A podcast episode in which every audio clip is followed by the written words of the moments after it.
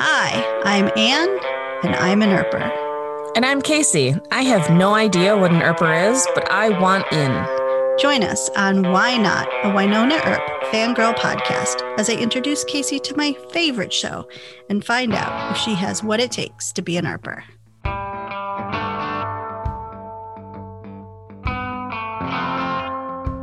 Uh, hi, and welcome back to Why Not, a Wynonna Earp fangirl podcast. Hey, Casey. Hello, Anne. How Your you hair is looking really nice. It is. Yeah, nice little little ice cream swoopy.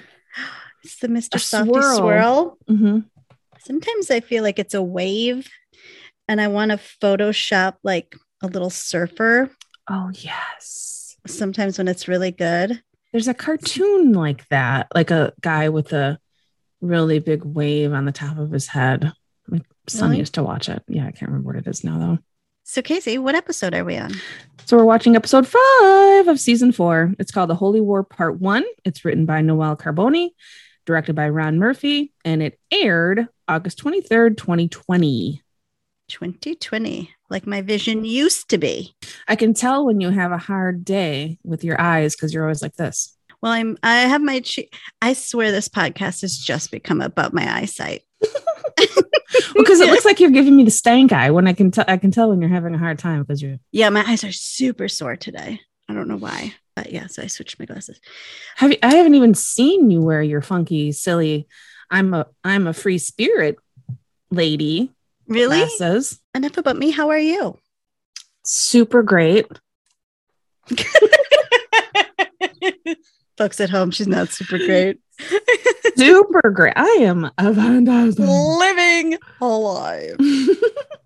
I have off tomorrow because my business partner has jury duty. So we- Literally had to close. No, did I? You know that last year. No, it wasn't last year because last year never happened. It was, I don't know, many, many moons ago, like two years ago, maybe. My business partner went to jury duty, like you do, ended up on a freaking jury for over a month, an attempted murder trial.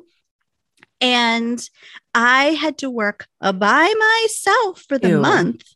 And I, when she left today, and I was like, you do everything in your power to not get selected for this jury because I am not working by myself again for a month.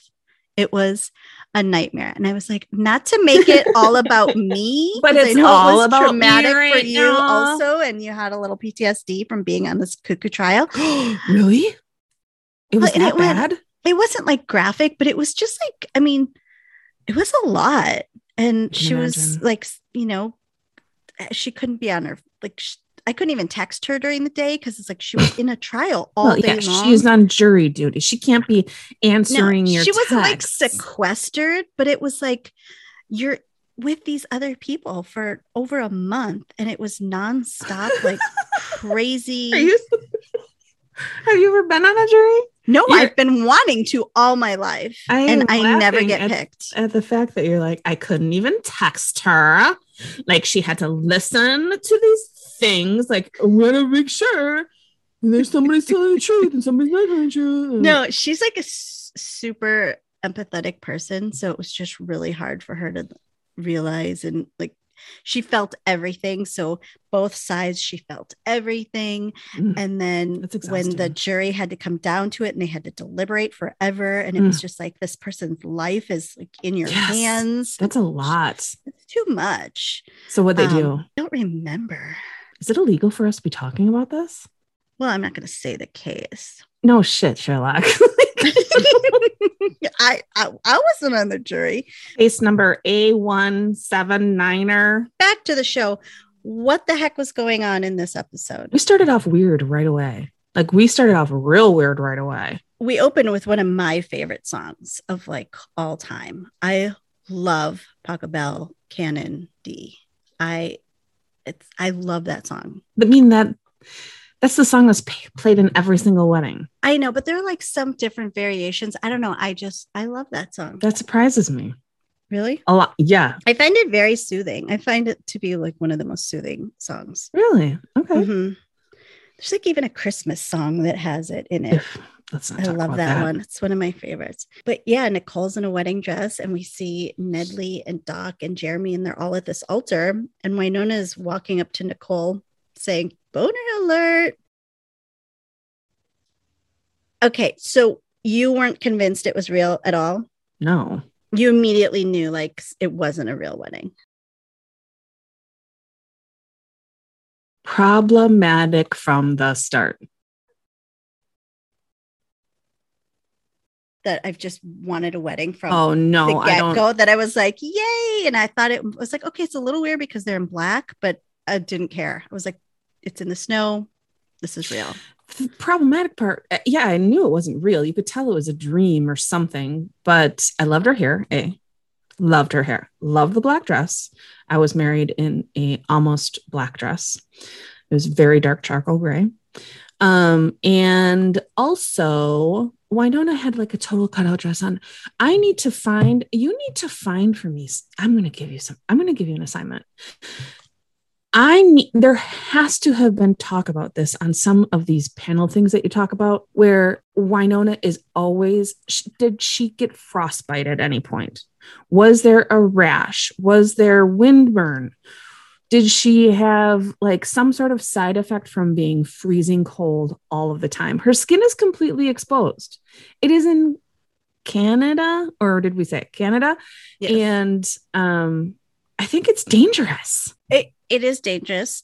You in behind the scenes and the other videos and stuff, you start to learn some of like the behind the scenes magic. And they when they're not having a shoot, like they do a shoot and they immediately wrap them. There's people there that wrap them in like giant heated coats, giant heated mm-hmm. blankets. They have warming tents in the area that when it's not your scene, you're inside this heated tent. Mhm. So there's a lot of that stuff. And the the amount of time that they spend where their skin is actually exposed goes pretty fast. But they're hardcore. Like these actors, they go through a lot to put on this show. Yeah, I was surprised at that. I mean, Crazy it- harsh elements. it continues to get like my attention more and more. I mean, I, it has from the get go. I understand that, but it's like now I'm finding it even more fascinating. Like she would, she hardly had anything on. That'd be like standing in Lambeau Stadium in the middle of a blizzard naked. You know what I mean? Like it'd be crazy. Well, like the um the episode where the truck is tipped over and they're hanging from the cliff and stuff. Yeah. That's when that gets a lot of talk because that one it was crazy cold. Really. Yeah. And she was like barely dressed in that one too. And even Emily was like, I'm worried, I'm worried you're gonna you're gonna get hurt. This is too cold. Right. Um, and she was like, No, we got this, we got this, we got this. She's like, Or even they should have a coat, take a coat. They should be wearing a coat in this scene. And she's like, No, the dress is too pretty. Like, we got this. Yeah, that's right. And even like when they are talking, they're doing their lines and stuff. And I'm so, so surprised they're not like, "Gu- gu-" like, I am, this is, I, where's Waverly? Gu- gu- gu- gu- gu- gu." I'll find it, but there are some interviews where they've talked about how like like their jaw is like Yes. I like mean, the words are like it's hard Yeah. for the words to come out because they're you've so been cold. that cold. It's that, Yeah. it gets cold. Yeah, that's Professionals. Anyway, sorry. I, d- I mean, I guess maybe it's hard for some people to fathom being that cold too because they've never lived in a cold place. But Did you imagine not knowing that cold? There's What? probably a lot of people who don't know that cold. I know I guess I never thought about that. we should do field trips and take people places where it's super cold just so they get the experience. Where it's just that- fucking cold. Knowing that cold is what keeps me from coming back to Wisconsin because I'm like, I, I don't Shut ever want to be that cold. it gives you character. Stop no, yeah, I got it. And so I don't need it anymore. All right. So it's cold. You knew it was a dream. yeah, I did. I fell for it because I wanted it so badly. I was like, this is the best wedding ever.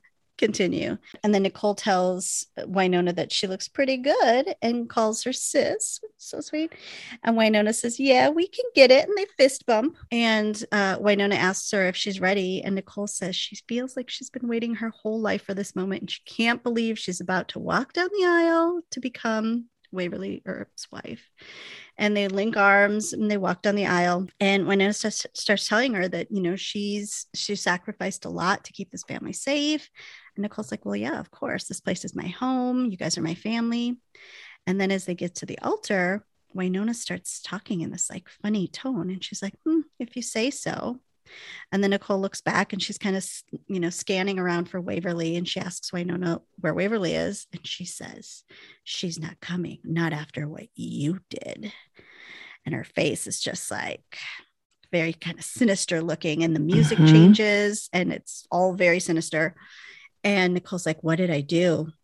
And Wynonna says, I want to hear you say it. And then everything just starts getting crazy weird, where like Nedley's laughing this manic laugh, and Nicole's gasping, saying that she can't say. And then Doc looks up and he has like blood dripping from his eyes. And there's creepy laughing everywhere. I don't know who these people are, these guests. There's just like people we don't recognize. And Wynonna holds up a cigar and says, Light me up. After all, this is a celebration. And then Nicole's creepy laughing and she has a lighter in her hand. And then when she lights the cigar, Wynonna blows the smoke in Nicole's face and then she starts coughing and gagging. And so does everyone in their seats and they start dropping to the ground. And I'm like, great, everyone has COVID. Even when you were watching it with me, you were like, they're not coughing in their elbows. Oh, yeah, that's right. You're like, "Co- no, cough in your elbow, cough in your elbow, because they're all They like, like, coughing into the air, and your face is like, oh my god, cough into your elbow. Yeah, because we're all crazy from COVID. I just have there's like these crazy ass flashbacks, and like all of a sudden, then you see a scene of all the people like laying on the ground.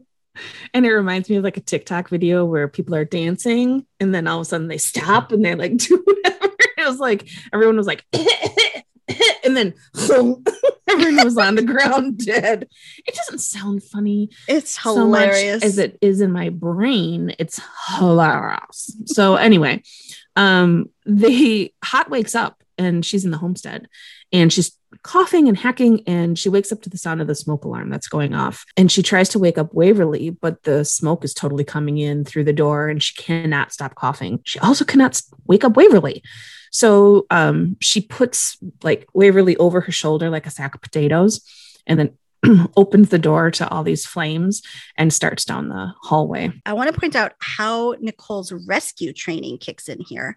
First of all, she keeps her boots right next to the bed, which is very smart. And then she grabs a shirt, she wets it with water, holds it over her nose and mouth to protect her from the smoke.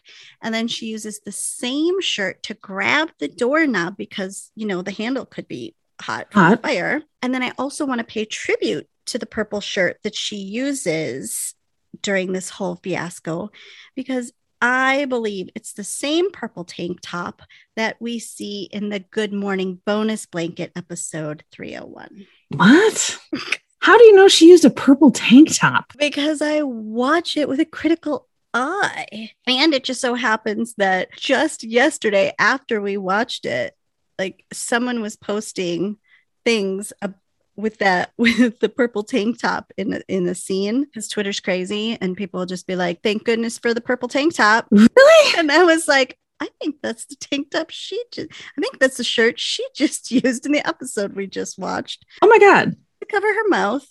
And then I froze it and I blew it up. And I'm pretty, pretty sure. Oh the shirt. oh, okay. That's right, the that's level fair. I've taken this all to Mm, at this point. and you have, but that's good. I'm jealous because I can't. You're going to. Trust me, you'll get there. You know, I like emergency preparedness, and Nicole's all over it. And then we're in the barn bedroom, and Wynonna wakes up and she dead asleep and just wakes up drawing a gun. And we see who she's drawing a gun on, and it's Doc. And she's like, Why are you sneaking around my barn? He says, Why are you sleeping with a pistol under your pillow? Turns out Doc has been keeping watch over all of them since they're under siege. And Wynonna says, Hey, fastest gunslinger in the West, I outdrew you. He's like, No, you didn't. I didn't try at all, which is a good point. He's like, No, I knew you weren't going to shoot Yeah. me. Whatever.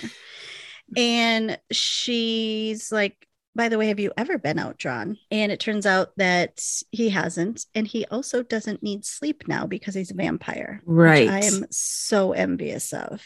What? just never needed sleep.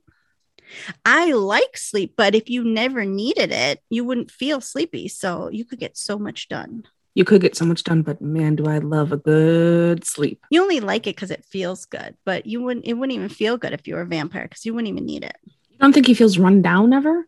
Just like, ugh, out of energy. No. He needs to take some vitamins. I think he's just on the go all the time. He probably has the cleanest house. I don't know where he lives. I don't know, but it's Season clean. five, so we can find out where Doc lives. Wynonna points out that they haven't really discussed all this vampireness, and Doc points out that there's much that they fail to discuss, which is true. They're not very good communicators. Mhm. And then Wynonna gets out of the bed saying that talking is overrated. And just as they're about to smooch, Wynonna sniffs him and asks if he ate another fireman. And speak, speaking of smoke, Wynonna looks smoking. I thought you weren't going to say anything. Oh my god. You thought Yeah. it was going to gloss over the high waisted I was underpants like- she was wearing and looking smoking in. And then had the bl- the black um old man socks pulled up. I was trying to say if those were socks or if she wore her boots. I thought bed. they were boots like, too. And the then I is she wearing? Mhm. and then I paused it. I was like, um, but also again, How warm is it in that barn? we can not. see through the walls. Thank you. How is it not you. freezing in there? And you can't have a space heater in there because there's like hay in there. Hay. It would burn down the barn. It's not safe. Thank you. Also, I noticed she doesn't even have a fitted sheet on that mattress. No, she doesn't. no, she doesn't. And one stinking little blankie with those undies on. That's No. it. I mean, if I were her, especially in the situation that she's in, you know, like in purgatory and shit, that um I wouldn't be going to bed without being completely ready to get up at any moment's notice. There's her prepared her level of preparedness and Nicole's level of preparedness, two different levels of preparedness. When Yeah. it was just like I got peace, uh, no, it wasn't peacemaker. It was just a regular gun. It's just a regular It's like gun, I yeah. got my gun. That's all I need. Nicole's like, I need to have my boots next to the bed, Right. Water, like Yeah. Speaking of glasses of water next to beds, do you sleep with a glass of water next to your bed? Mhm. not a glass, straw cup like this. Mm-hmm. Do you? No, Your mouth doesn't get dry at night? no. And there was just this thing on Facebook in one of my mom groups that um, they were asking people about what's on their nightstand, you know, bedstand or whatever. And everybody had water. They took pictures. Everybody had water. I was like, man, I guess I need to get some water. Maybe we put a Facebook poll, not a Facebook, a, a poll up on Twitter. See if Maybe. people have a glass of water when they go to bed or a drink of some sort. Mhm. You don't have any drink? Mm-mm. Are you parched when you wake up? no, I wake up 150 times a night. To go get a drink? No, like because I sleep like this because my kids are all over the fucking place. I sleep with one eye open. Do you have them bring you a drink? No. Like, while you're up, bring me a glass of water. Give me some crystal light. so anyway, they go running out of the barn and uh, they realize that the house is on fire. They're screaming for Waverly, Nicole, Rachel. Rachel runs out with a fire extinguisher saying that she put it out, but unfortunately, there were some fatalities. The couch didn't make it, and most of Wynonna's porn didn't make it either. And then Nicole comes out with a seemingly lifeless Waverly. And there's this moment moment of panic where Wynonna and Nicole just like yell at her to breathe and wake up and they call her an asshole. And then she finally takes a big breath. And I guess that's like Purgatory's version of CPR. Like you don't actually do anything. You just, just scream and yell at them and call them an asshole. They and then finally they take a breath. That's a good point. They're just like, They're- wake, up, "Wake you asshole. Like, what if you're infected? I don't want to have to get close to you and then kick her in her side. and then they tell her to not ever do that again. And she's like, I don't even know what I did. She just wakes up in a trance. Like, Right. did she really have that much smoke inhalation or is she just a heavy No, sleeper? I think that something else was going on because even when she was in the bed and the smoke alarm was going off, she was dead, like dead of the world. Hmm. You know, it probably was some sort of silly supernatural voodoo that you do. I don't know. voodoo that you do so well makes me want to yell. Shoop doop doo. so the next morning it appears to be the gang's all sitting outside and um i just noticed in that scene as well that there's like a shit ton of sandbags in the background Yeah, it's which- been there since we came back. what are they for the flood No, just like to protect the, like everything's like a fortress there now. i suppose yeah what's in the goddamn semi truck trailer I don't know. are we gonna find out ever Mm. Anyway, I so, thought they were sitting on the porch because like they had to air out the house. Like they couldn't, it was too smoky to go. Oh, I'm in. sure. Yeah, that Yeah. they were just all sitting out there freezing. Um, but Doc mentions that it's lucky that the house is built with strong hands from stubborn wood. and then Wynonna goes, That's what I called my last boyfriend. and then looks down and says, Inappropriate. And Rachel asks, Why? Because he's dead or something? Or because he's Waverly's angel dad? and then Wynonna just goes, Yes. and Rachel um, is questioned about starting the fire, and she's like, uh, "No, it wasn't me. I wasn't. Um, I wasn't near it. It started in the living room. Um, but Waverly. Okay. So she says, and anyway, it started in the living room. So she's not only an expert in the medical field, but she's now a fire investigator. This Rachel. Well, she put out the fire, so she knows. How does she know it started in that room? I think that's all that was on fire was the couch. Because she says all we lost was the couch and the porn. okay. because it's not like it spread. I mean, they had enough smoke and everything to make it look like it was all over the house, Okay. but it wasn't. Also, I want a um, blueprint of this house. You because- this every time. I do because Use as it. they were, the camera was panning up on the house.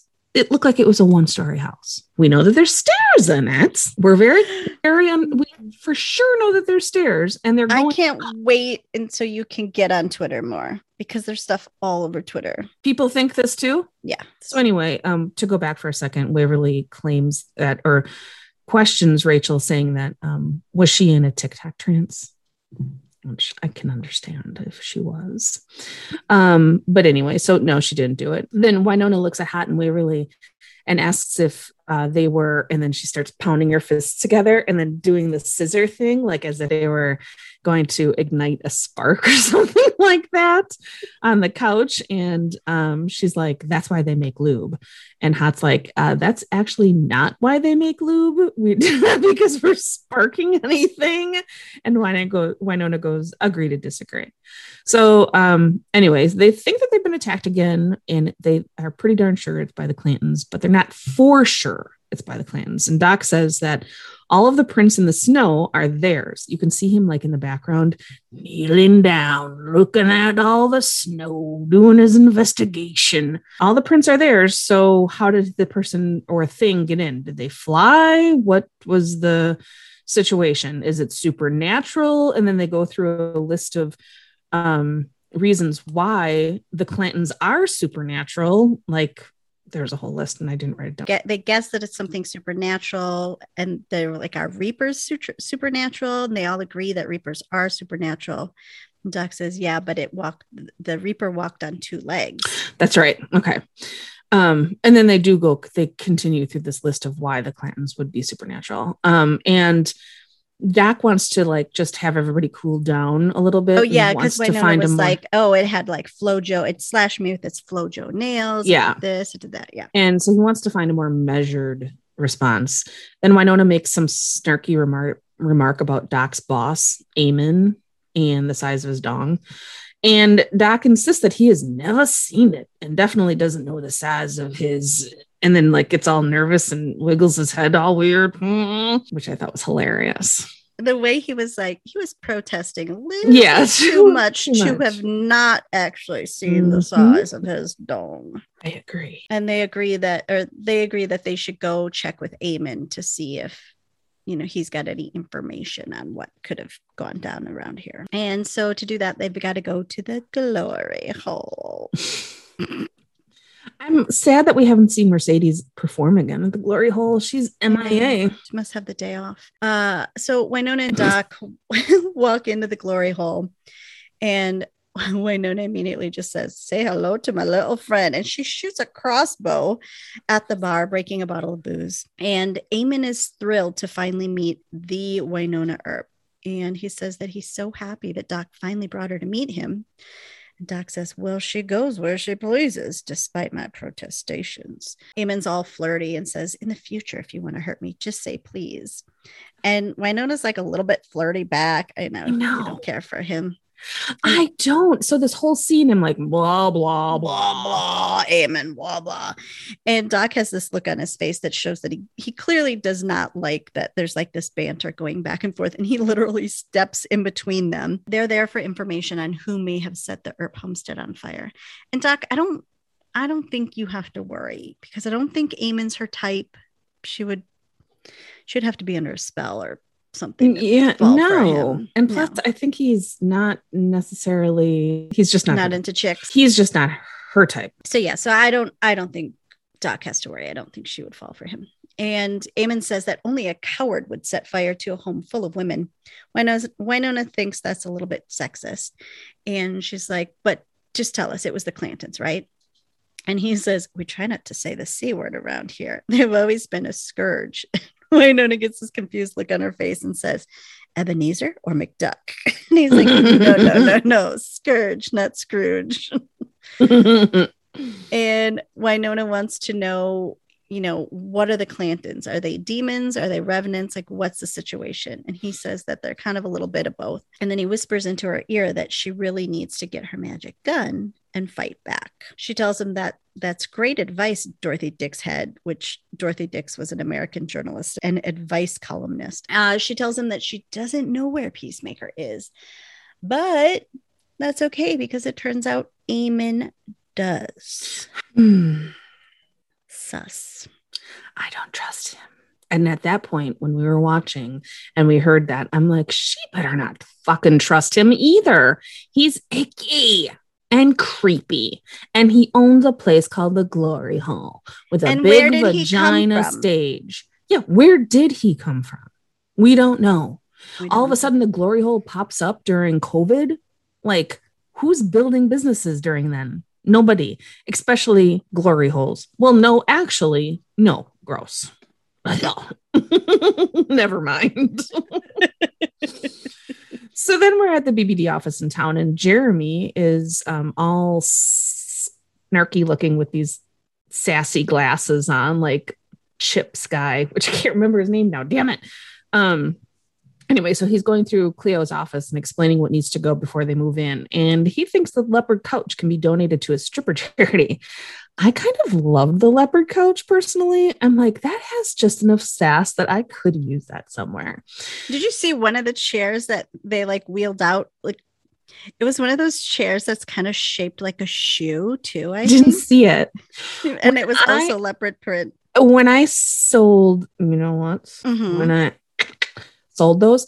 Um, it was a stupid MLM and it was just lame and whatever. And I got scooped in somehow. I, if somebody presented a cult to me, I'd be like, I'm in. Okay, fine. Anyway, so the person who was the cult leader of that, she was had me over to her house one time and she had a shoe chair like that in leopard.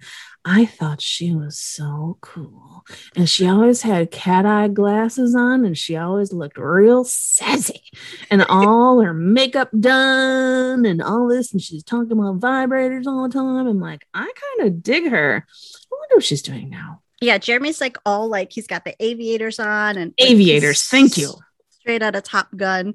And I'm like, he's got this confidence. Like, who does he think he is? Like Deputy Chief Chetri all of well, a sudden? No, he's the Capitan now. Well, he's still just an agent. He's not deputy chief. Don't talk about I mean, Jeremy like that. He's finding sorry, his way. I'm overstepping. He's got some confidence and swagger yeah, all of a sudden. For he sure does. Sure. And Cleo is not digging that at all. She's like, I hate you. And mm-hmm. um Jeremy's like, uh you know, again, I'm the captain now by order of BBD. So um, that sheriff guy walks in. I forgot his name. Holt. Holt. Got it. You know how many times I typed sheriff guy because I didn't want to. Fuck him. Sheriff guy comes in and um, Cleo then throws a glass pineapple. Do you know what a pineapple is symbol for? Fertility. No. Oh, I, I, don't, don't know. It's the international symbol now of swingers. So if you have a pineapple on your door, it doesn't For mean real. Just welcome. I just found welcome. out someone I used to work with is a swinger. I just found this out yesterday. Uh, do I know them? No. but it's not someone. Well, I don't know if I would have suspected it, but I have so many questions and I can't get the answers because I don't really like see them anymore. Well, plus you're gonna. So, so what are you gonna like call and be like, "Hey, Susie Q, I have some questions about um your swinger lifestyle." She'd be like, "Oh, go ahead." Yeah, but that was my weekend goss. So that's funny. So you looked up what? no, I happen to. No, I learned that in the news. Oh, I was like, I didn't even think twice about her having a tantrum and throwing a glass pineapple. So do you think that's why she had a glass pineapple? I don't know. And by news, I mean TikTok. we we all know your news channel. Reporting live from the TikTok news. Oh my um, no, I don't know, but that's what I just thought of when I saw her glo- or throw the glass pineapple. And What if you just like tropical things? You're gonna tell people the Oh, wrong message. Sure, I think I have no. a Hawaiian shirt with pineapples, Pineapples. all over Yeah, it. People are gonna be like, worry about that. "Hey!" No, I mean, you know, it's fine. You're fine. I didn't even know my town had swingers. I'm impressed. Of course, my town has swingers.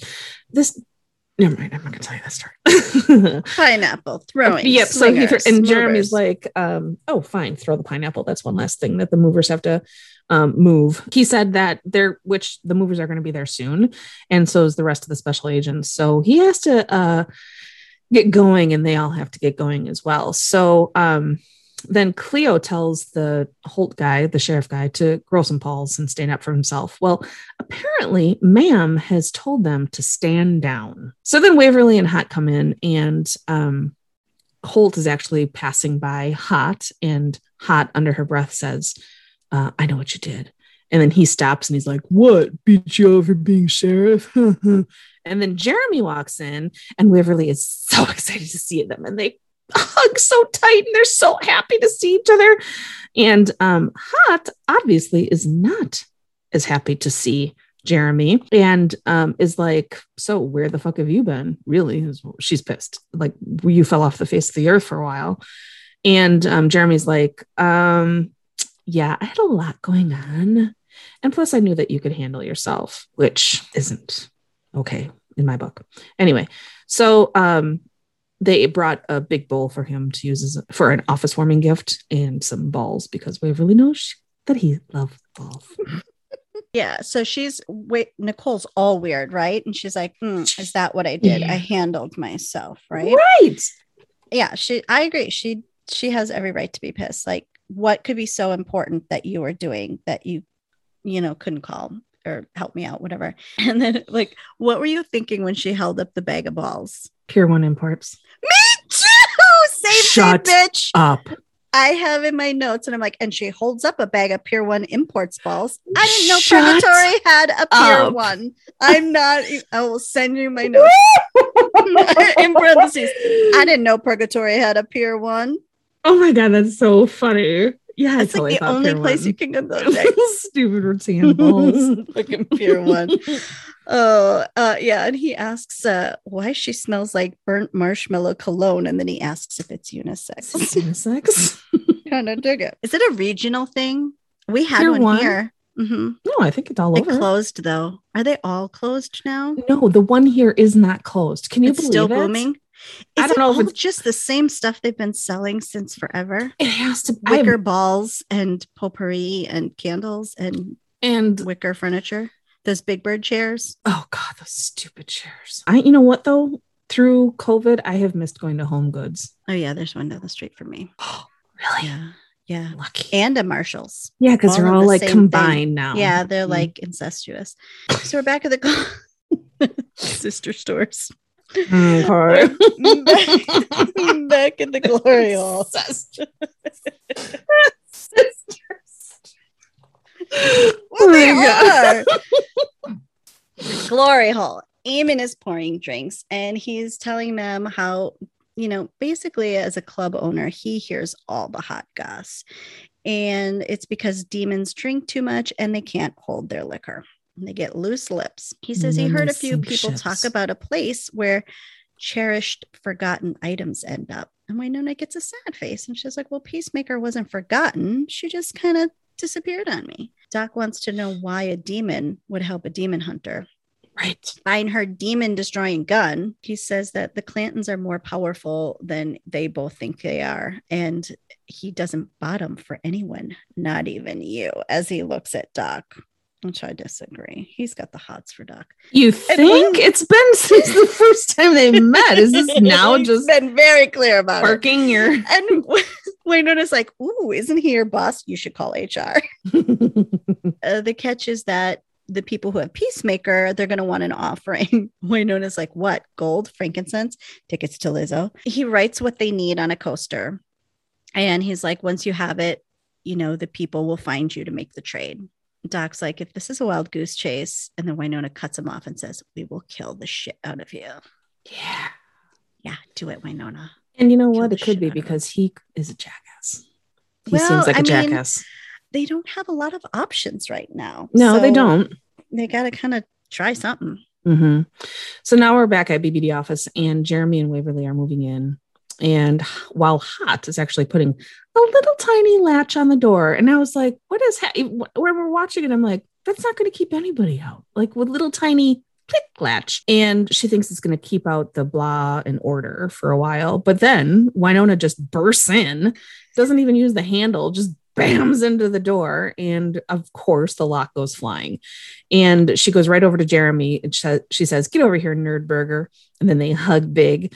Then um, Jeremy goes over to Doc and hugs him so hard. And he's like, has his head on his chest. Jeremy has his head on Doc's chest and, and says that it feels so good to be home in your arms. And he's like pushing Doc down on a desk. And like, I love that he has no shame in showing Mm-mm. his love for Doc. For Doc, Like their right. romance is just so true, and neither one of them feels any shame about just letting it fly. Yeah. And then Wynonna informs everybody that the Clantons are more than meets the eyes. And actually, Amon is scared of them, but won't say why. And also, Amon knows where Peacemaker is. Haught thinks that it's kind of ironic. Like, why would a demon want to tell you where Peacemaker is? That doesn't make any freaking sense. Just then, Haught like gets this like weird look on her face, kind of a stone face or something, or a blank face, I guess. And holds up the drill that she was using to put in that little latch lock thing. And like it's a gun and pulls the drill trigger. So it just zzz. Keep zing. yeah. And um i think she's pointing it at Wynonna but you can't really tell like in that direction. But then Wynonna shouts yo extreme makeover homo edition kill the drill. And Haught just kind of snaps out of it. And she apologizes and she's like you know man power tools so they continue to talk about how it's risky to put um, faith in this, like, and trust into this demon. But, like, really, what choice do they have? So they don't really have anything else. Haught then says, like, what do you think you're going to find? I've scoured the GRT and Yahtzee. They found nothing. Apparently, Yahtzee doesn't really work in that sentence because Yahtzee is a good thing. Like she would have say Yahtzee if she found it. Right. You'd be like, bingo. Bingo. Right. Yahtzee. Right. Yahtzee. Yahtzee. Waverly's like, yeah, we gotta show you how to really play that game. And Wynonna goes on to say that like they all agree that even though Amon is a sexy, and then Doc goes, she goes, a sketchy demon douche, she has to trust him. Like, what are the choices there? So the team appears to be unanimous. And also, has anyone seen Rachel since this morning? Cut then to Rachel bending down into a in a snowy area near a bunch of different kinds of fences, like a horse fence and a barbed wire fence. And she checks her phone while Waverly is calling her to find out where she is. This is the call, and then texts Waverly saying that she's at the rec center and blow, it's lame or whatever. And she may or may not be back for dinner, but she's not at the rec center. She's not at the Boys and Girls Club of Purgatory, which is thriving because of their It's right Extra next to the Pier funds. one. yeah the extra funds they've gotten through all of the um through all of like the gala that they threw and everything you know it's really a nice place the rec center have foosball and air hockey. i mean room. the place is being overrun by demons but anyway but so feel free to go hang out at the teen At the. I'm rec sure it's center. super safe. super safe Super safe. um but surprise she's not at the rec center she's at billy's ranch with binoculars spying on like a herd of deer i didn't understand that is that the deer that weren't supposed to be there i was like what? There's like rodents. Like, why are there all of these deer in the middle You're of the yard? again, deer that Billy could eat that are in his own yard. Well, that's why I was like, wait a second. Is this some sort of plot twist? Like he's choosing to joke? eat chipmunks? Is this a joke? Yeah. but then I'm thinking, what kind of fucking deer are they? That if that if they weren't supposed to be there, if they were just like rando deers that happen to be walking through this ranch, they have no fear of a probably quite a few um technical people and actors and whatever they have going on in the background. They're just like, hmm, fuck. Whatever. They What might drop do? a cookie. I don't know. What are you gonna do? Shoot me?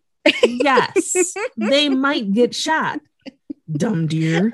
With a camera from the film people. Well, That's the only kind of did shot deer, they're gonna Did get. deer know that? The, the, could, the cameras could have been automatic weapons. I don't know why the deer feel so free to roam about there. So maybe they're just used to people being around and Maybe. I don't know. I don't It have they don't have the behind the scenes answer. Kevin knows. the deer. Kevin probably knows. We'll find we'll ask Kevin. When Doc says it might not be a good idea to put their faith in a demon with questionable morals, Waverly shrugs and says, I don't know, it's worked for me in the past. Well, she looks at Doc because he was he's a demon with questionable morals and she's put her trust in him and it's you know always steered her in the right direction because like he's always been her man. So i thought that was really sweet and worth pointing out. And then the whole rachel like she's holding the phone. Waverly calls her. She immediately de- rejects the call but texts her immediately i'd be like you're clearly holding your phone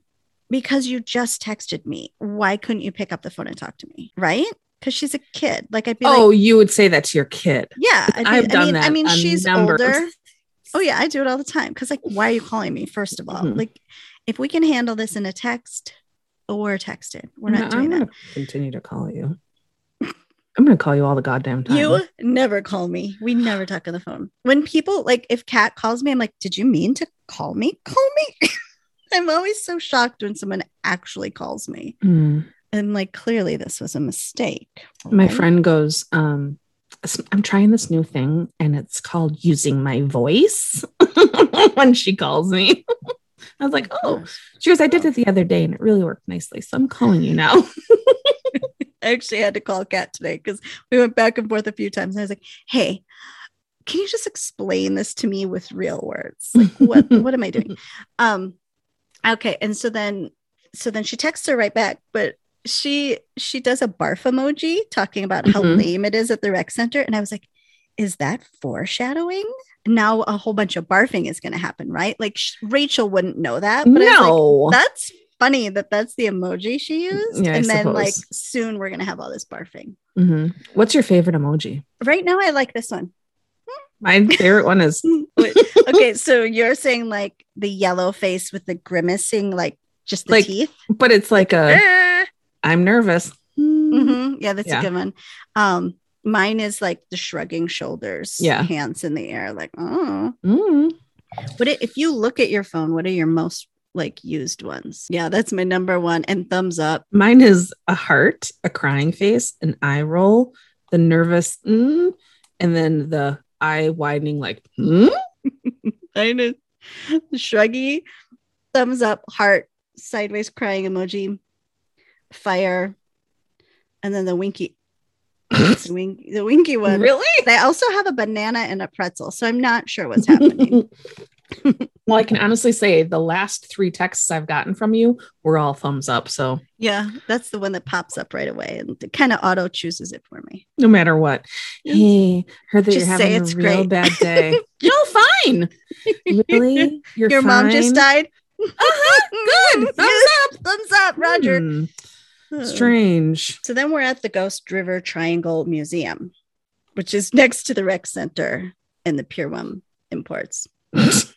And Wynonna, even Wynonna jokes like, huh, who knew the GRT had a museum? And some snobby girls, like literally everyone. And Wynonna says that they shouldn't let mean girls in museums. It should be a sacred, sacred place for geeks like Comic Con. Which it's funny that she says mean girls because then they have all these mean girls references in this whole exchange, right? Doc points Wynonna in the direction that they should look based on Amon's intel. And Wynonna's just full of funny quips in this scene, like now museum, now you don't, and she doesn't even go here. Oh, yeah. and Wynonna finds Doc watching an old movie. She peeks her head in and says, "Wrong turn, MapQuest." Do you remember MapQuest? Oh my god, I talk about this all the time. Do I talk about- even know but- what MapQuest No, was? and I was thinking about when I had to travel around for my job doing estimates, and it was pre cell phone with a map. It was pre all that, and I'd have to print off a MapQuest, and God forbid I missed something along the way. kids, youngsters, our phones used to not have GPS in them. You needed to go to a website before you left your house, type in where you were leaving from, where you were going, and MapQuest would find the route for you. And then you had to print it out on your print. Like we had printers in our houses back then. People barely even have printers now. And then you would have it's basically just printed a map for you instead of having like a big map you had to unfold. Talk about And- old school. I say Totally I've had to do that too, like unfold a map and figure out where Yeah. we're going. Which, by the way, I love. You love maps. I love maps. I, I, like maps if I'm a passenger, but it's a pain in the ass if you're the driver because you got I could over. sit and look at maps for an hour. Hour, just me and a map. I get it from my mom. She still chooses to bring out a map when I she's keep them in my car just in case like other shit doesn't work because technology has failed me far too many times. It's a good backup. But yeah, and then even when we did get GPS, it was like still not in our phone. It was a separate thing you attached Yeah. to your dashboard. TomTom. and they sucked because they would just choose to not work in certain areas. Like one time I was driving into downtown Chicago, which is like the place I needed the GPS the most because I had no idea where anything was in downtown Chicago. And as soon as I was surrounded by the tall buildings, like the work. signal couldn't get to my car anymore. So it just like was like, fuck you. I don't know where you are. You're on your own now. And then it's like, where are you going to pull over? There's traffic everywhere. But that's what you'd have to do. You'd have to pull over, get out your old time mappy map, and good luck folding that thing back up. Yeah. I always Or used to look at the map before I still do it. Look at the map before going, get all everything in my head, like, okay, this is where I blah, blah, blah. Mhm. so I have it in my head just in case everything stops working. The worst would be like if I was driving up north at night to go to like my grandma's cabin, Mm. and then it would like shit out, and I'm by myself, just me and my dog in the middle of nowhere where all the killers live. Like, mm, so Don't you remember when I came to Laguna Beach to meet you and I got into a taxi because they weren't Ubers then or anything like that. And the guy had a TomTom and we were coming from the airport to the hotel in Laguna Beach. And he got so fucking lost. I thought we were going to die. And I had no battery left on my phone. I did not have any type of like GPS on my phone. It was a Nokia, but we could text back and forth. And I'm like, my phone's going to die. I'm going to die. I don't know where we are. It was like a dead end road. It was crazy. It was crazy. It was, it was, Yeah, you got there super Scary. late too. Mhm. But yeah, kids, you have no idea how easy it is to get from point A to point B now. no, And then she asks if, oh, is this the guy from the Big Lebowski? And no, it turns out it's Doc. And he's watching a movie of her great great grandpa, Wyatt Earp. um, it was funny when she goes, she doesn't even go here. And then she turned around to give Doc a high five and he wasn't there. It's like, fucking, It's like, oh, he missed Again. funny again. Mm. Like he would get the pop culture reference anyway. no. Well, he watches Property Brothers, so you don't know. Yeah, maybe he's gone back to the classics. So we're at BBD in the office, and what do you know? Waverly and Haught are making out on Cleo's couch, which was supposed to be gone. And Jeremy's like, "What the fuck? Why is that couch still here?" Um, and they're like, "Um, no, we kept it because it's a nice place. You know, if we all just want to hang out together." Like, yeah, okay, hang out. Is that a thing now? Is that what queer lady kids are calling it these days? Which is a weird way to say it. The queer lady kids. Um, so Jeremy is coming in with books of archives of the old families of the GRT, and Haught mentions that it'll be good to have this information in case Wynonna can't find Peacemaker. And Jeremy immediately says that, oh, she, she's going to find it. And Haught's like, yeah, well, I couldn't. And then Jeremy comes back with, uh, well, you weren't the, you aren't the Earp heir. And then she says, would you have called more if I was? Ouch, things get Yeah. a little awkward. And then Waverly asks the big question, where the fuck is Robin? And he gets, um, Jeremy gets all kind of like defensive. And he's like robin's safe. And um even when Haught kind of comes at him he explains that there's like a lot of stuff going on while waverly was in the garden and that everyone was left behind to do what they had to do to survive. So um right then is when Haught starts doubling over in pain, like she's having a gallbladder attack or something. Like she just ate at Taco Bell. Yeah. And she's like, get me to the. I gotta make a run for the border. By border, I mean the bathroom. You know what we should have talked about when we were talking about Marshalls is that remember when we would go into Marshalls and immediately have to go, like, it was. St- it was like a stress store. I don't know why I had, I mean, I know why now, but I clearly had raging anxiety in my 20s and you 30s. think? because I had like the worst IBS of my life. And I've yeah. I'm like, that was a lifetime ago. Like, what was I so stressed about then? I didn't even I have know. kids. I don't know. But there was a TikTok of this woman who, like, she talks about every time she walks into a Marshalls or a Home Goods, she immediately has to go to the bathroom. I'm like, That's when we coined the phrase poogency. we would text each other and be like, FYI, I'm at Target and I'm about to crap my pants. I need to get out of here. I'm having a poogency. Hashtag poogency. We are the coolest people to hang out with. I know. By the we way, are we are selling ourselves. if you want to have a good time and spend most of it in the bathroom or waiting for the other person in the bathroom, hang out with us. Woot, woot. I always have Imodium in my pocket. That is the true story. She always has Imodium. She has stock in the co- in the company. I'm loaded. I I'm crying right now. You had Imodium at the drop of a hat. You're like, you're like, Probably have some in this drawer right here. Like I literally have tampons and Imodium in every bag, every car. Like it's my fail failsafe. they were always in your jean pockets. Do you have an Imodium? Uh, yeah, I do. This I'm I knock on wood. I have been like fine for gazillions of years. It's the Oh weirdest thing. What was I so stressed about? I don't know. So, anyways, Anyways, so doubles over. yeah, she doubles over in pain. Thanks. I couldn't remember where I was. She's like walks away and then falls to her knees and pukes. And it looks like she walked into the office, further like into the office instead of like by a garbage can. She just like pukes all over the floor. Why didn't she go find a bathroom? Yeah, exactly. She's then she- literally just in someone else's office. Thank you. Um, she gets down on the knee on her knees and she like picks something right out of her puke, which is it like a branch? Of course, you would do that. I think it was a bone. It looked like a wishbone or something. Oh my god. So this this show, this episode should have come with a trigger warning about people who are sensitive because we see so much vomit in this episode. It's and then the noises. Casey, the behind the scenes, they take like this giant syringe of like No. this oatmeal No. shit Please and stop now. squirt it No. in her mouth until Please it's full and she like holds up her now. hand like it's enough. No. And then she spits it out. No, we're good. Thank All the so- awards go to Kat Barrell for the Thank oatmeal so barf much. alone. okay. Anywho. So um anyway, I couldn't tell what it was, but if you say it's a wishbone, I'll believe you. So then there's there's all of a sudden a flashback going on, and Haught's standing in front of Ma'am, um, saying that she can't wait anymore, that it's been over a year. And Ma'am's like, Yeah, I'd like to help, but uh the price is gonna be steep. That's Mam's voice. That's how you're doing.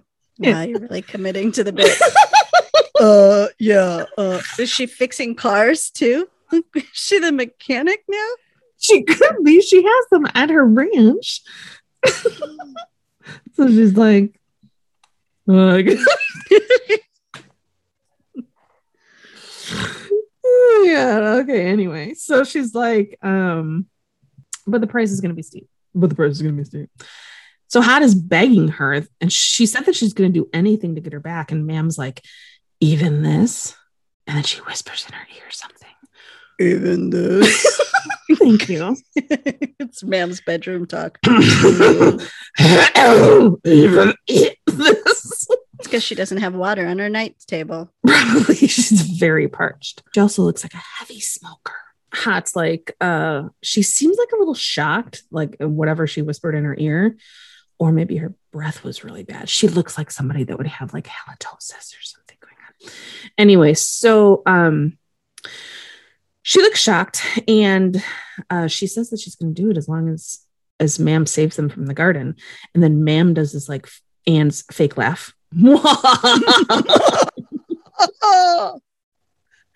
and then we're back to current time and Haught's still doubled over. Now Waverly is by her side and she's all concerned about Haught.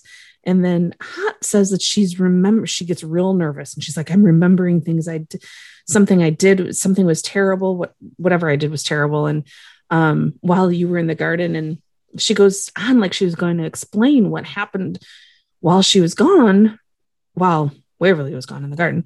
And um, she again, and we see it, of course, and it contained F R O G S's. Frogs. It's a cute little frog, just like ribbit. In her vomit. And naturally, that affected me for the rest of the evening. oh, it sure I did. couldn't stop thinking of Your it. Your reactions In fact, hilarious. I went upstairs and I was like, I, I, I was gagging still. You got yourself so wound up over it. You were like, The, you don't understand. My relationship with frogs is not well, you told me all about it. It sounds a little messed up. What did frogs ever do to you? I don't know. And I'm thinking, did I black something out as a child? You know what it is? Is that I'm afraid that they're going to all of a sudden just mm-hmm. jump in my face. Or, I don't know. Nicole's like literally on her knees begging ma'am to help her get Waverly back. Yeah, like, she was on her I just do not like this whole vulnerable side of her. No, and how did she know that ma'am would be able to help her? There's a lot of unanswered questions. Word gets like, around. Like, I don't know. Maybe she was asked someone at Pier Ones and was like, She found it on. she found it on one of those boards, like by a supermarket in the entrance of a supermarket where everybody puts their business. it was on cards. next door. She was like, she went on next door and was like, ISO, someone lost in search of, I have a lost connection, missing my friends. I need someone who can get them back. And then ma'am was like, bling, I got you, boo. I got you. I got your boo.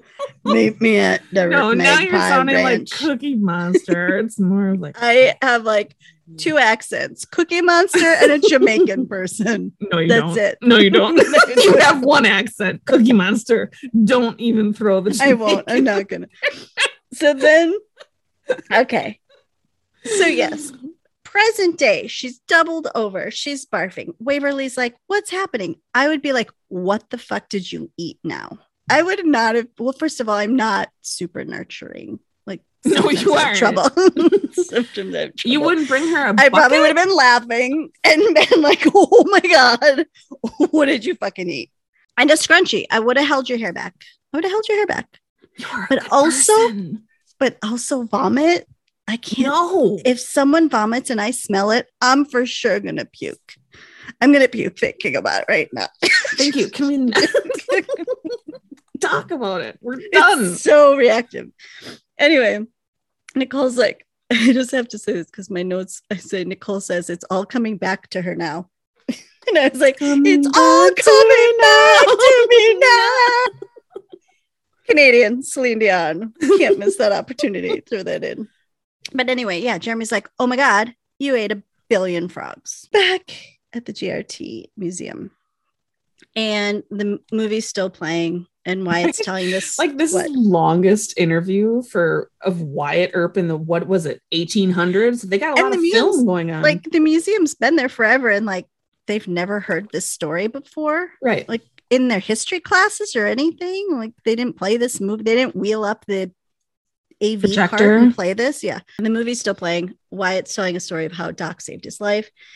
And Wynonna's like, who's the shooter that tried to kill Wyatt? And Doc says he doesn't really know and that he never asked because any man who would shoot another man in the back does not deserve to be known or remembered.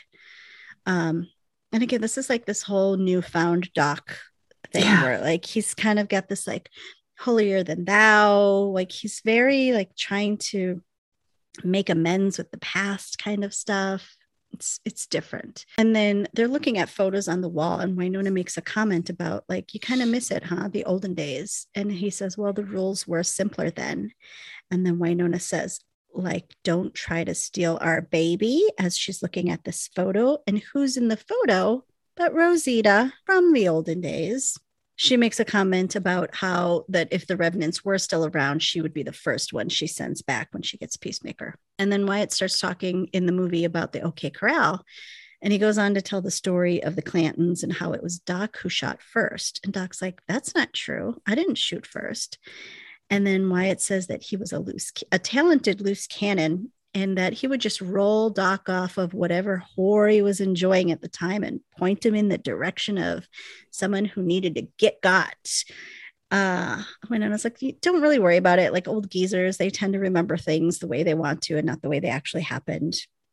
And Doc's like, yeah, well, I don't really have the luxury of, you know, forgetting things that happened because like he doesn't grow old anymore, right? Mhm.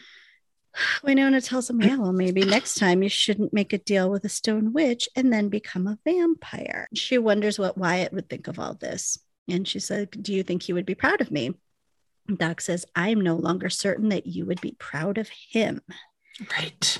And then they leave the museum to finish what they came to do. Then we're in the trailer. I'm assuming it's a trailer. I don't really know. The place, the house uh, at the ranch, and Cleo and Holt are cooking up dinner. Cleo is cutting an onion. I don't know who has taught these people how to cut onions on this show, but she looks like she's using the dullest knife in the whole thing, and she's making massive sections of onion, and then she rubs her her hand that she's cutting with on her eye. So she's like crying and tearing up, and it's crazy. And then, of course, Mam comes in and she's in some sort of fucking mood. And uh, she says that she's been obsessed about what happened at the OK Corral and how it wiped out the entire clan. Um, but she knows now that it's time for a celebration, and she's getting a bottle of booze out of her something. So uh, Holt grabs some some cup or some glasses and they all come around the table she says that um, she's been worried about who's going to get her gift like her, carry on her legacy she saw something on oprah.com that says i will not give my power over to the circumstances of my life very oprah So deep. Mhm. She says that um, she set the wheels in motion to end the Earps. And Cleo and Holt kind of like want to know what the fuck is going on. They're really kind of standoffish to her at this point and they want more details. And she says that the Earps don't deserve death, they deserve to be s- destroyed by one another. My other big takeaway here was that um, she says that when she dies, she, well, she needs to decide like who she's going to pass down her charm to, which one of her children when she dies. And she uses the word charm. And then I'm like, oh, so that means she's a witch, right? Because witches have charms. So I guess I never really made that connection, Connection. that that's, I mean, I knew she was fucked up, could do magic y, whatever. I didn't really, but so she's, witches have charms. So she must be some kind of witch. Mm. I don't know. Maybe other people already made that connection. We're at Shorty's, and Nedley's just cursing the damn women's softball league as he cleans up some broken glass. We all know how they can be just Uh-huh. reckless, whiskey soaked and reckless. and uh, that's when Nicole busts in saying that she needs some booze. And he's like, You look like you need an ambulance. Jeremy says that whatever's wrong with her cannot be fixed with modern medicine. And Nedley says, Well, have you tried chicken soup in a one day at a time marathon? Which is fantastic. a- little bit of a nod to the writers at One Day at a Time because they also fought a show's cancellation. Really?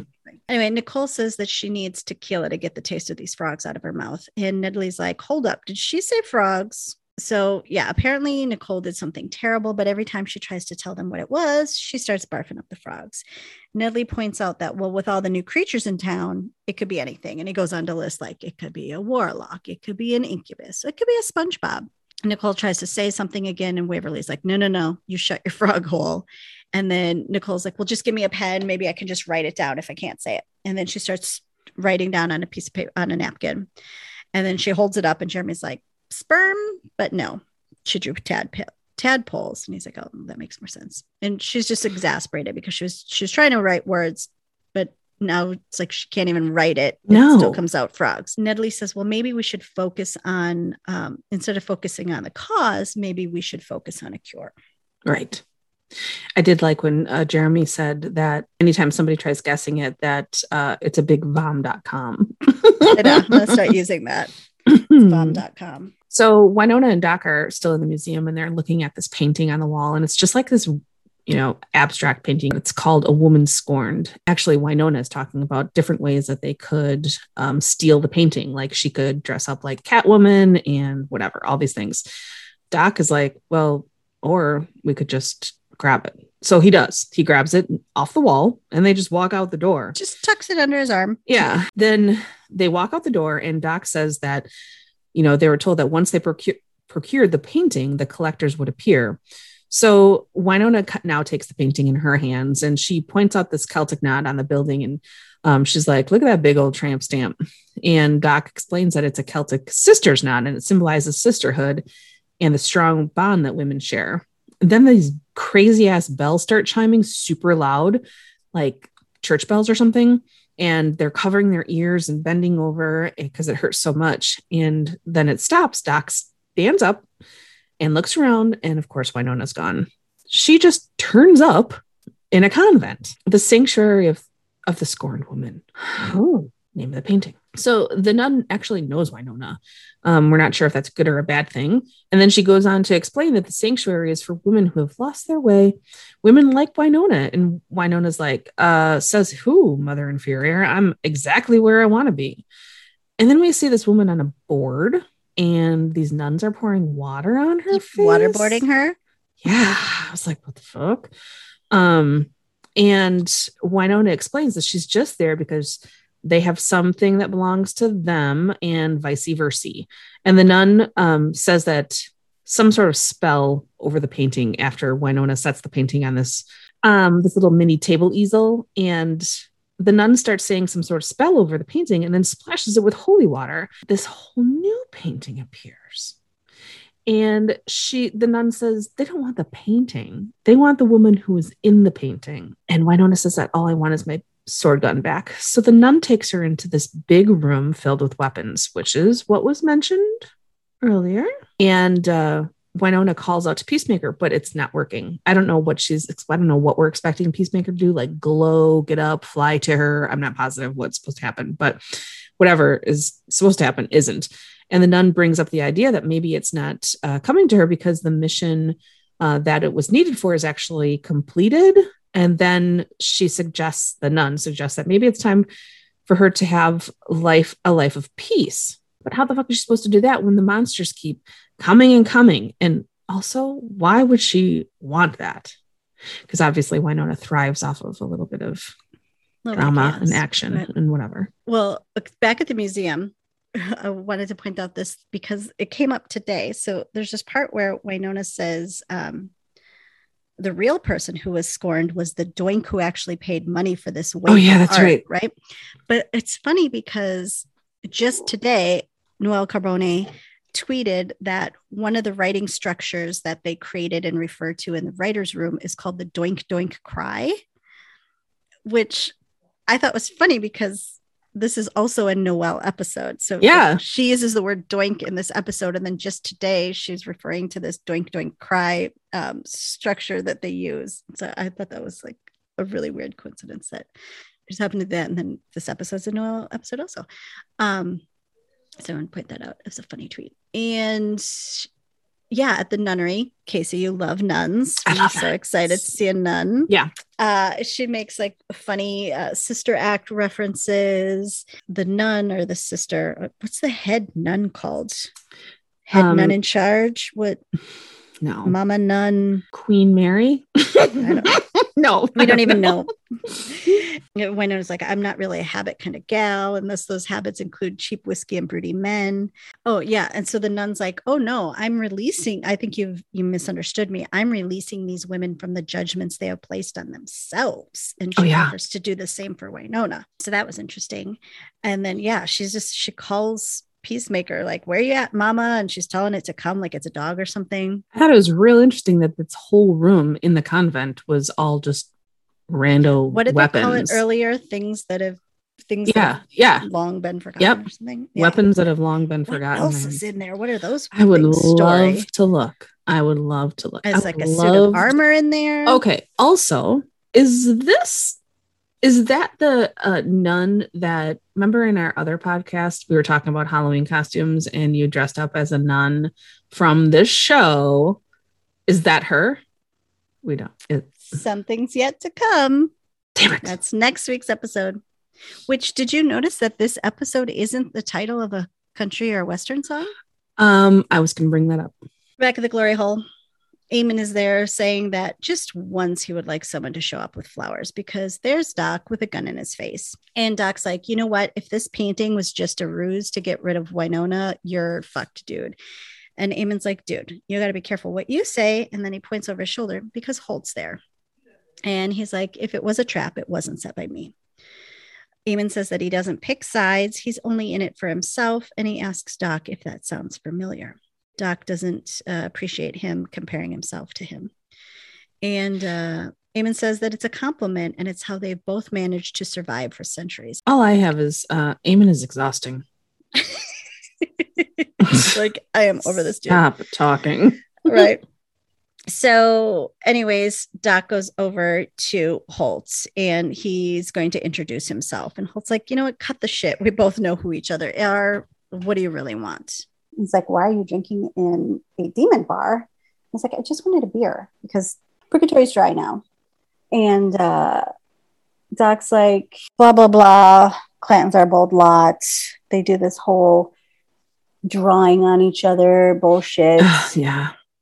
I know. It's like this whole pissing contest, right? hmm And um, Doc says, whatever side we fight on, the blood we shed to win the war will damn us all. And Holt's like, man, I just wanted a fucking drink after work. He's like, this isn't a war. It's just a town and it's filled with women that would both have us fight to the death. And then he slams his drink and, And leaves. out of there. Yeah, it's pretty much just a piss- pissing match, that whole scene. Like, w- which they should have just measured their wieners and then It's just like this done. whole honorable thing, right? Doc's like, who's honorable, who's not. Who's, yeah, blah, blah, blah. So we're back at the homestead and Haught's sitting by the fire. Um, Waverly comes in and covers her with her blanket. It's really sweet, and Haught's apologizing, but Waverly doesn't mind taking care of her at all and is willing to do it for the rest of their lives. And Haught's like, ah, yeah, I guess we have to talk about that engagement thing. Hmm. And um, has this kind of like sour look on her face, which at that point I would have been like, let's just drop it now. I mean, her stomach Let's- is sour. I'm not gonna. Yeah, I sorry. You know what? No, we don't need to talk about it now. You just be quiet and get better.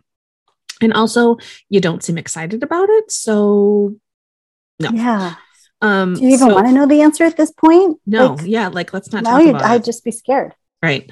So Waverly wants to talk about it, um, but it's catching this this vibe and says that you know what? I know that it's hard to make it a priority when that you're barfing when you're barfing amphibians. Um, so you know, again, at this point, I would just completely drop it. And When Jeremy, says, like, you know, but I also know that, you know, knowing you, how bad could it be? You know, Right. you, you say you did something terrible, but how bad could it be? You're Nicole. You're like the the best. best. Mhm. What do you think it is, Casey? Oh, what do I think it is? Uh-huh. She um birthed a child. Yeah, you just said she birthed a child. Yeah, I think that Nicole had a kid and that she um okay, this is what I think. Two things. I have two options. Let me get comfortable here. It's either that um ma'am needed somebody to, you know, hand down her legacy to or whatever, her Charms. um charms yeah so she doesn't trust um thing one and thing two back at the house so she needed a whole new kid and so um she, she got nicole knocked up and she had a pregnant she had a baby who happens to not be around we haven't seen it yet but it's there Okay. Okay. and that's who um she's going to pass on her charms too. The second thing I think is that ma'am is prepping Nicole to be her um, heir, and uh, that um, the thing is, is that Nicole said that yeah, I'll be the, I'll be the Clanton heir in your place because I'll join you, kind of thing. Two yahoos. Mm-hmm. I don't know that for sure, but that would be my guess. And then Jeremy comes in with the book, and he's found three possible cures. What are those? Yeah, so he he's found three different things that it could be. Um, I mean, sorry, he he's found three different cures that they could use. So the first one is a spell reflecting ceremony, which doesn't sound like it would be a bad thing, but if it goes wrong, um, she could actually turn into a demon dog. She'll pass on that because she's definitely a cat person, not a dog person. The second Which one, funny because cat in real life is a dog person. Oh, really? Interesting. So that was a hard line to say. Number two um, is actually an exorcism, but that where they drowned her, uh, which doesn't sound appealing. Um, and then number three is they make this very specific soup. Uh, the worst case scenario in that is that her intestines would turn into snakes if the soup wasn't put together exactly correct. So it doesn't sound bad at all. It sounds like something I got in a purple carrot meal last week. Like yeah, exactly. Yeah. It didn't sound bad at all. So Haught sides, um, yeah, the snakes, the snake gut soup sounds good. And uh, she gets nauseous again and runs out. But as she's running out, she pukes on Wynonna, who's running in. And the only thing that Wynonna says is, What in unholy hell have you been eating? Just exactly what I would have said. I would have screamed looking for a fire to burn my shoes in because no, I would never. But then the worst, even worse than that, is Jeremy's like, yeah, I'll take care of it. And what does he do? He sweeps it. He no, he mopped it. it. No, that was a broom. Was it? I thought it was a mop. I'm pretty sure. We should go back and look because I'm 99.9% Either way, sure it's gross. Like, get a paper towel and wipe it up. Or burn the house down. I don't. They know. already did that. they already had a fire. Just move, gross. Um, and so then he mentions that it, she puked the um, Dagobah, I think it's called, system, which is, I did Google that. And it's um, a swamp covered planet in Star Wars where actually Yoda ends up calling his home. I feel really smart knowing that. I shouldn't have said I Googled it. I should have just right, played it off like I played it off like you knew it. Let's redo that. so um then we see Waverly like continuing to call Rachel and Rachel's still at the um it's dark out now. She's been you. gone all freaking day. Not only the is street lights have come out, on, Rachel, you need to come home. Not only is it dark out, but she's like standing and walking around underneath the lights uh, that, that are in the yard or whatever this junkyard there's a fire going on in the fire pit and she's like just walking around like it's no big whoop like oh okay i'm here and uh, but then she does think of something um kind of smart where she calls Billy's phone and Billy's phone, you can hear ringing in the background. So she follows it. Mm-hmm. But nobody noticed her, her lurking around this junkyard? That's exactly what I'm thinking. Like nobody has seen her just randomly walking around and unless they think she'd be home for dinner. What time do they eat dinner? Right. It's yeah, totally it's messed up. Set us and their demons around. Like it's time for a search party. But also, though, remember Wynonna was like, just let her be. Yeah. Don't worry about it. She'll do what she whatever she's going to do. Just let her be. We're be. dealing with Nicole barfing. We got bigger things to do. Back at the homestead, and Wynonna comes out to the porch with an apology beer, and she's like, "You know, Waverly told me everything. Sorry about this whole spew of palooza." And Wynonna thinks that the Clantons came after her um, because of Wynonna and that Nicole is this victim. And Nicole's like, "It wasn't you." Um, is still not listening. And she's like, you know, I wouldn't blame you if you didn't want to join this family after all, with the revenants and the frogs and who knows what else is coming locusts, hail. Nicole says, you know, it would take a lot more than some Egyptian, Egyptian plague to keep me from wanting to marry your sister. And Wynonna's like, well, then what are you two waiting for? And Nicole says she's afraid that Waverly's not going to want to marry her when she finds out what she did. And uh, Nicole's like, you know what? Or Waverly's like, ugh, not Waverly. Wynonna's like, you know, I really want to ask you what it is, but I know you're just going to barf. And um, she's like, Well, here's what I know that you didn't do. You didn't give up on us when we were in the garden for a year and a half. Um, and that's a long time to keep the faith. Nicole says, Well, which is weird because she didn't start puking here. And I thought she would for sure because it seemed like she actually got some information out. She's like, You know, I didn't give up, not at first, but 18 months went by and I woke up one day. Um, and that's when she starts gagging. Yeah. And then it's like, okay, okay, okay. Something happened. I get it.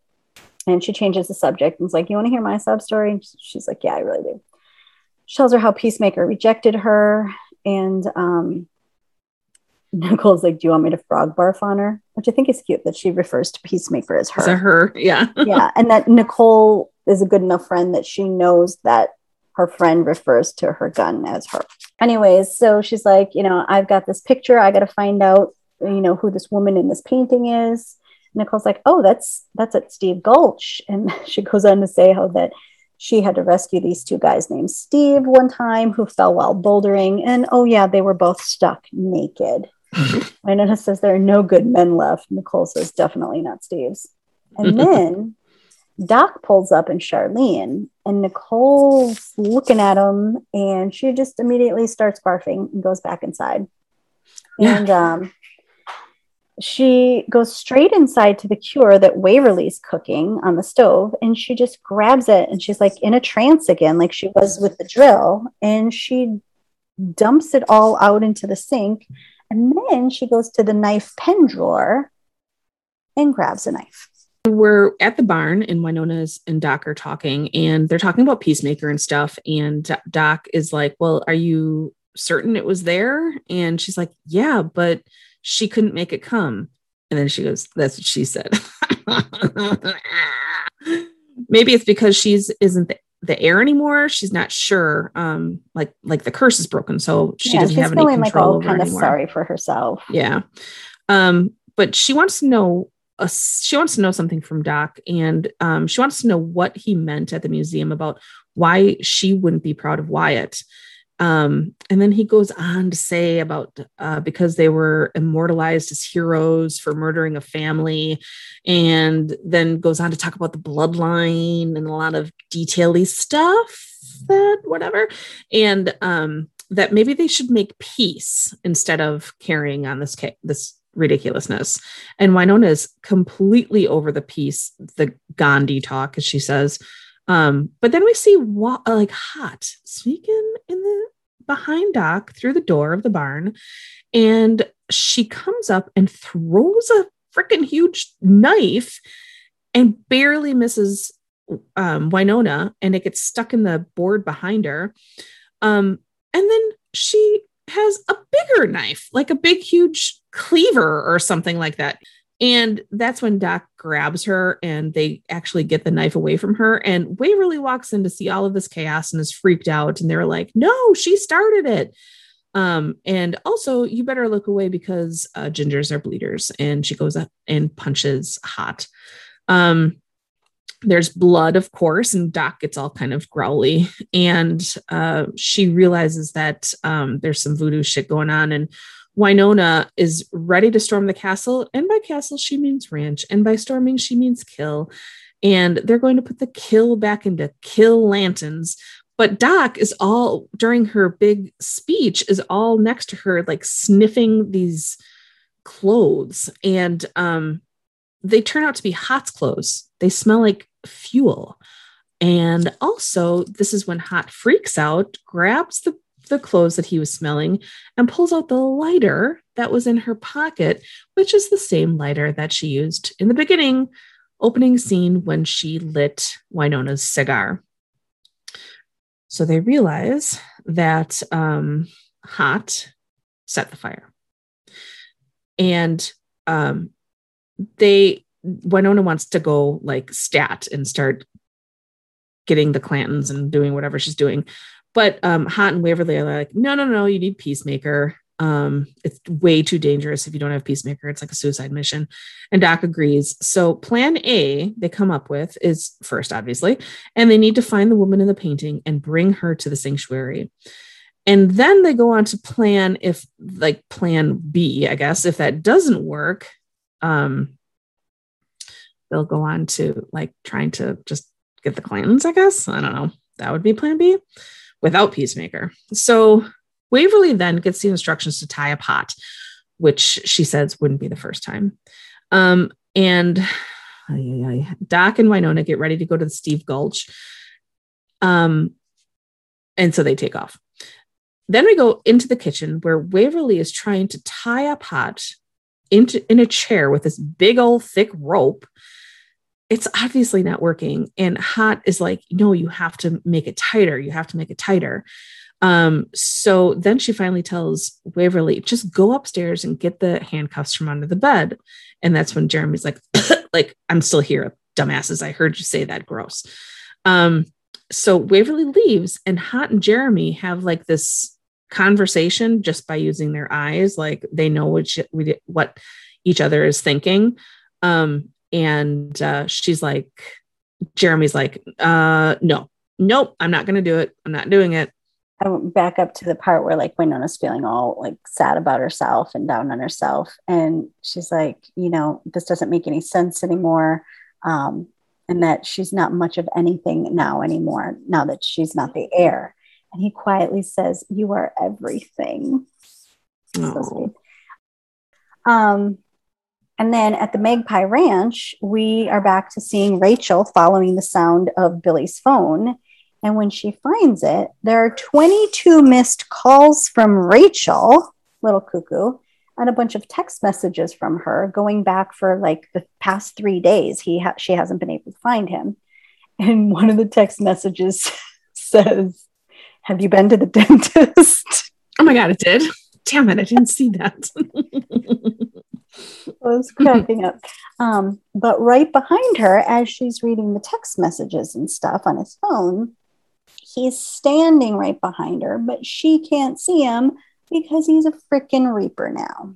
And she gets chills. Yeah, like it's almost like like her breath is mm-hmm. cold too. And then we're in the bedroom and Waverly's getting the handcuffs, the pink fuzzy cuffs she keeps under her bed. And Nicole's like, Here, let me, I'm the pro because, you know, she's the cop, or at least she used to be. And she says this all sweetly. And then she looks at her and says, I just need you to know one thing. I love you, Waverly Earp. And no matter what happens, those, those are the truest words I'll ever speak. And she cuffs Waverly to the bed. And Waverly gets so pissed off. And it's adorable how fiery she gets.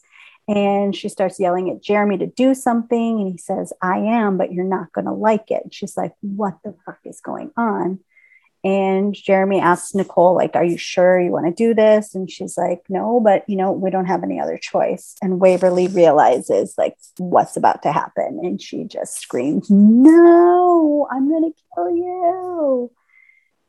And then what happens? Then we're back at, um, we're back at the bar and Nedley's like cleaning up still from the softball league or another softball. Haught comes in and she is like right up in Nedley's face, saying, like, I'm sorry. I'm sorry I tried to kill you. I should never have given up. Like she's going on and on about these things that um, she's feeling about Nedley right right then. Um, you know, that he's been there for her for like through everything and supporting her. And um, he realizes that she's going to ask for help. And he says that he'll do whatever she needs. She's like, Well, it's a big ask. I need you to kill me. like in her funny voice. Now we're at Steve Gulch, and Doc and Wynonna are walking a big long walk in the freezing cold freezing with cold. hardly any clothes on. Yeah. Yep. But that scarf, she's got a really cute scarf. Um, they're walking to Steve Gulch, and she's like, This is a stupid name. And he's like, Well, this is finally something we agree on. And Wynonna comments on how he's turned into a real Jane Fonda all of a sudden. he makes a joke about the workout. Um, and then she says, you know, being the Earp heir is the only job she's ever been good at besides strip club DJ. And I'm like, wait a minute. So Aphrodite wasn't a stripper? She was a DJ? Like Maybe. in my head, I always thought that when she said that her name was Aphrodite and she worked at uh, Pussy Willows, I just assumed she was a stripper there. Yeah, I think she was a stripper. Maybe it was like she did part time DJing and part time stripping. Maybe she was also a fill-in bartender. We don't know. We don't know. She could have had her many hats. Right. Yeah. Exactly. And she's like, um, just because you're rejecting your legacy doesn't mean that I have to reject mine. And it appears they have all of a sudden found their scorned woman. Wynonna yells, Oi, lady, you're coming with us. And she turns around, and who is it? Rosita. I had a feeling it was going to be her. Did you feel the painting? hmm Um, and then seeing her in that picture, the photo that was Mm, there, Yeah. I was like, It's like, why all of a sudden are we bringing her back up? Rosita. Yeah. Also, didn't they see the big gulch as they were walking toward it? I mean, it was massive. So we're back at Shorty's. And Waverly walks in, and there is chaos happening. She sees Jeremy drowning Haught, saying something about her, um, her. What did he say? Something about her, Her like survival natural, kick, yeah, her survival instincts, instincts are, are- kicking. Yep, kicking in. Um, and then Nedley's in the background waving, wearing some like big ass wolf hat or something like that, and chanting these chants out of the book that Jeremy had. Um, and then Jeremy turns around and see Wave sees Waverly there, and he says, I know how this looks, and I'm asking you to trust us. And that's it. And scene.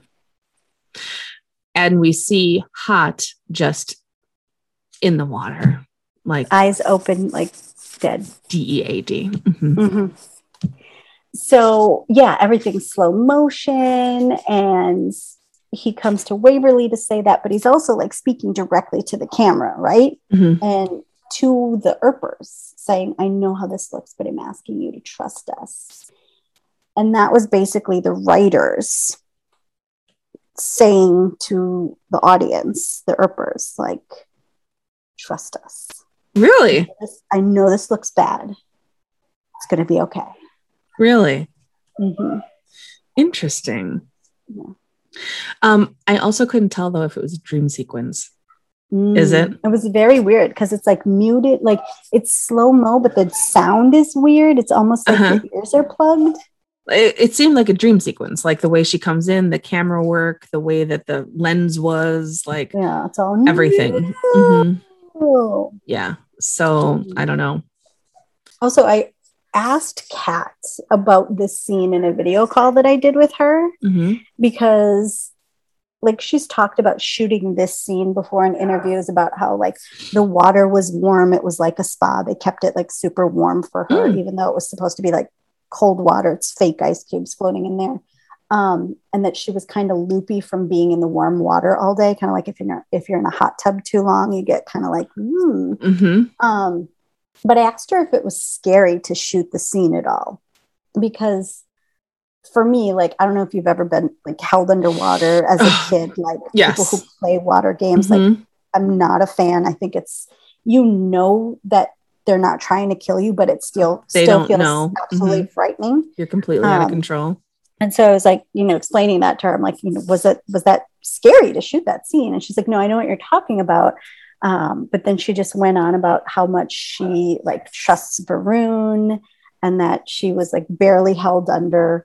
Um, you know, it was a very lightweight and that she felt like she had complete control of it the whole Mm. time that she could come up whenever she wanted to. Mhm. Um, and then she's just said that, like, you know, maybe in different circumstances or, you know, on a different show or with a different actor, she wouldn't have had that level of comfort. But Mhm. on this show and with Varun, she absolutely felt super safe and Mm. confident that, Mhm. Mhm. you know, she was fine. Yeah. Oh, that's good. God, just watching that scene. Yeah. I'm like, I didn't like I- it at all. Even though it's, it's acting, like you're still, like, Mhm. some of it's still real, right? Right. Yeah. Not like special effects. He's still no. Yeah. underwater and Yeah. someone's hovering over you. yeah that's like the scariest one of the scariest things for me is something like Yeah. oh mm-mm. Um, all right, so we have an email and some DMs and some real mail. So let's start with an email from Lyra. Hi, Anne. Hi, Casey. This is Lyra, your resident French Redmond. Uh, in the I'm Scared episode, you wondered if Wynonna had ever had anyone respond to her f- high fives before Jeremy does. And I have a memory of her and Waverly high fiving in maybe uh, episode two of season, season one as Wynonna exits the BBD office in the cop shop while eating a donut. So at least once she did. Question for Casey Did you understand the underlying message of Jeremy telling to Waverly, uh, to trust them as he looked straight into the camera as a message from the writing room to the Earpers. Now I do. talked about this while debriefing the episode. If so, just ignore the question. Well, now I just Sorry. Yeah, you did tell me. um, uh, I can't wait for you to see the next one because of reasons. I was a mess afterwards. Also, we need to get Kat Barrell an award for her acting in the entirety of this season. You haven't seen it all yet, trust me, but what you saw is really uh, pretty impressive already. Thinking, and she says, I'm thinking about what's coming in 406 and 4B. Uh, okay, scratch that. They all deserve an award. anyway, hope you enjoy this episode and can't wait to hear you react to the next one. Take care, Lyra. Hmm, that was nice. Um, you know what I'm getting confused about with the high fives is you're right. Wynonna has gotten high fives before, but never from Nicole. Oh. She's always been left hanging by Nicole. Mm-hmm. So that's where uh, the confusion is lying is that uh, so she got a fist bump in the dream sequence Mm-hmm. from Nicole, Mm-hmm. but has she, up until the dream sequence, gotten a high five? A high five. Mhm. Hmm, that's something I look forward when I watch it again. So then we have a DM message on Twitter from Maya. Hi, Anne, loving the podcast. It's so nice to have some fresh Wynonna content. And hearing you and Casey discuss each episode is like I'm experiencing them for the first time. So much fun. Anyways, I'm concerned because what will happen when you've finished season four? Will that be the end? Thanks so much for Earping, uh, Earping it up, and can't wait for the next episode. Um, we don't think it's going to be the end. We're going to find other ways to talk about Earp content as far as we can tell. Um, Well, and we're really Yeah. hoping for a season five. yes, we're not going Obviously, there's going to be planning some time. five, right. Mhm. Um, but yeah, we're thinking maybe we'll watch some panels and discuss the panels, uh, talk about cons we go to, maybe get some thoughts from you guys and have some of you guys on talking about some of your favorite episodes, maybe some things you catch in the rewatches. Mhm. We all have fun going back. Uh, maybe we'll just discuss everything Casey's found on Twitter once she can find Mhm. Twitter. I'm gonna. It's gonna be days and days and days of me just on Twitter. Deep, deep dive. hmm We have uh, an update from Ashley on Twitter. She gave us an update on her wife's listening progress, and she had this to say. Uh, so, like you, I've been asking her, her wife, after each episode if she's an Earper. She fought it for a while. Uh, I really lost her during the Gooverly storyline. Anyways, we just finished the I'm All In episode. And as it was ending, she turned to me with tears in her eyes and said, I'm an Earper. Oh, sweet. Woo woo. Another one for the Earp team. Yay. Thanks for the Update, Ashley. Oh, Ashley sweet. also says the new kiddo's doing okay and they're getting some stuff. Oh, good. I'm glad. we got this DM from Tay saying, Okay, well, I'm a gardener and I've been binging your podcast this week. I just hit the Kat Barrell episode. Uh, I've been binging it while I work and I've been thinking probably way too much about the Ghost River Triangle being in Canada slash Montana. Even though I think we can assume it's Canada because of the flight miles thing, I have more proof.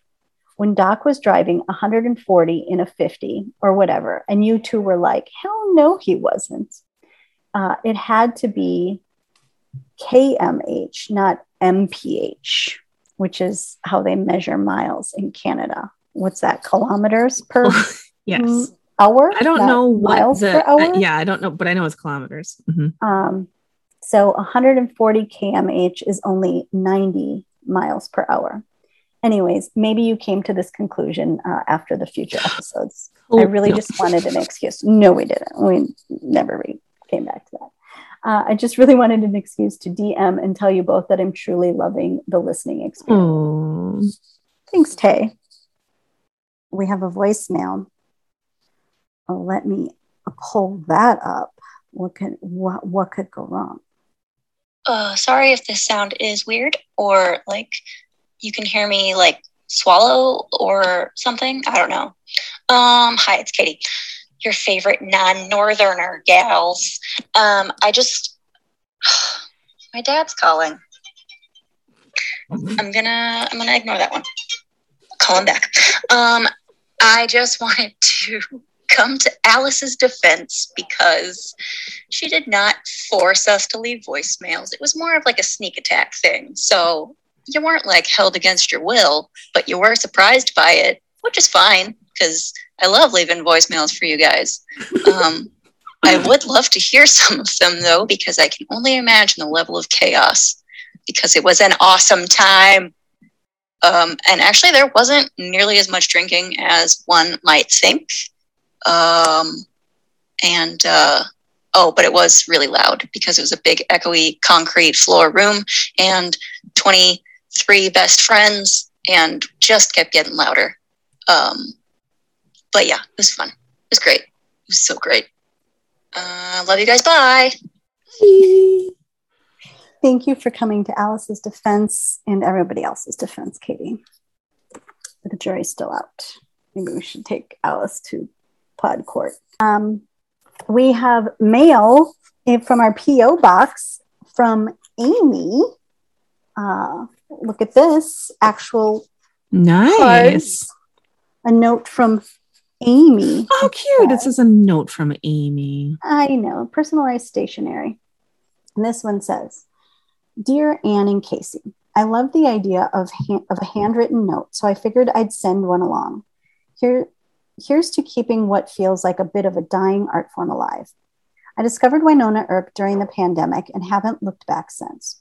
Your podcast is a huge part of that and is giving a new life to my rewatches as I make my way from season one, episode one, all the way through season four again for the umpteenth time.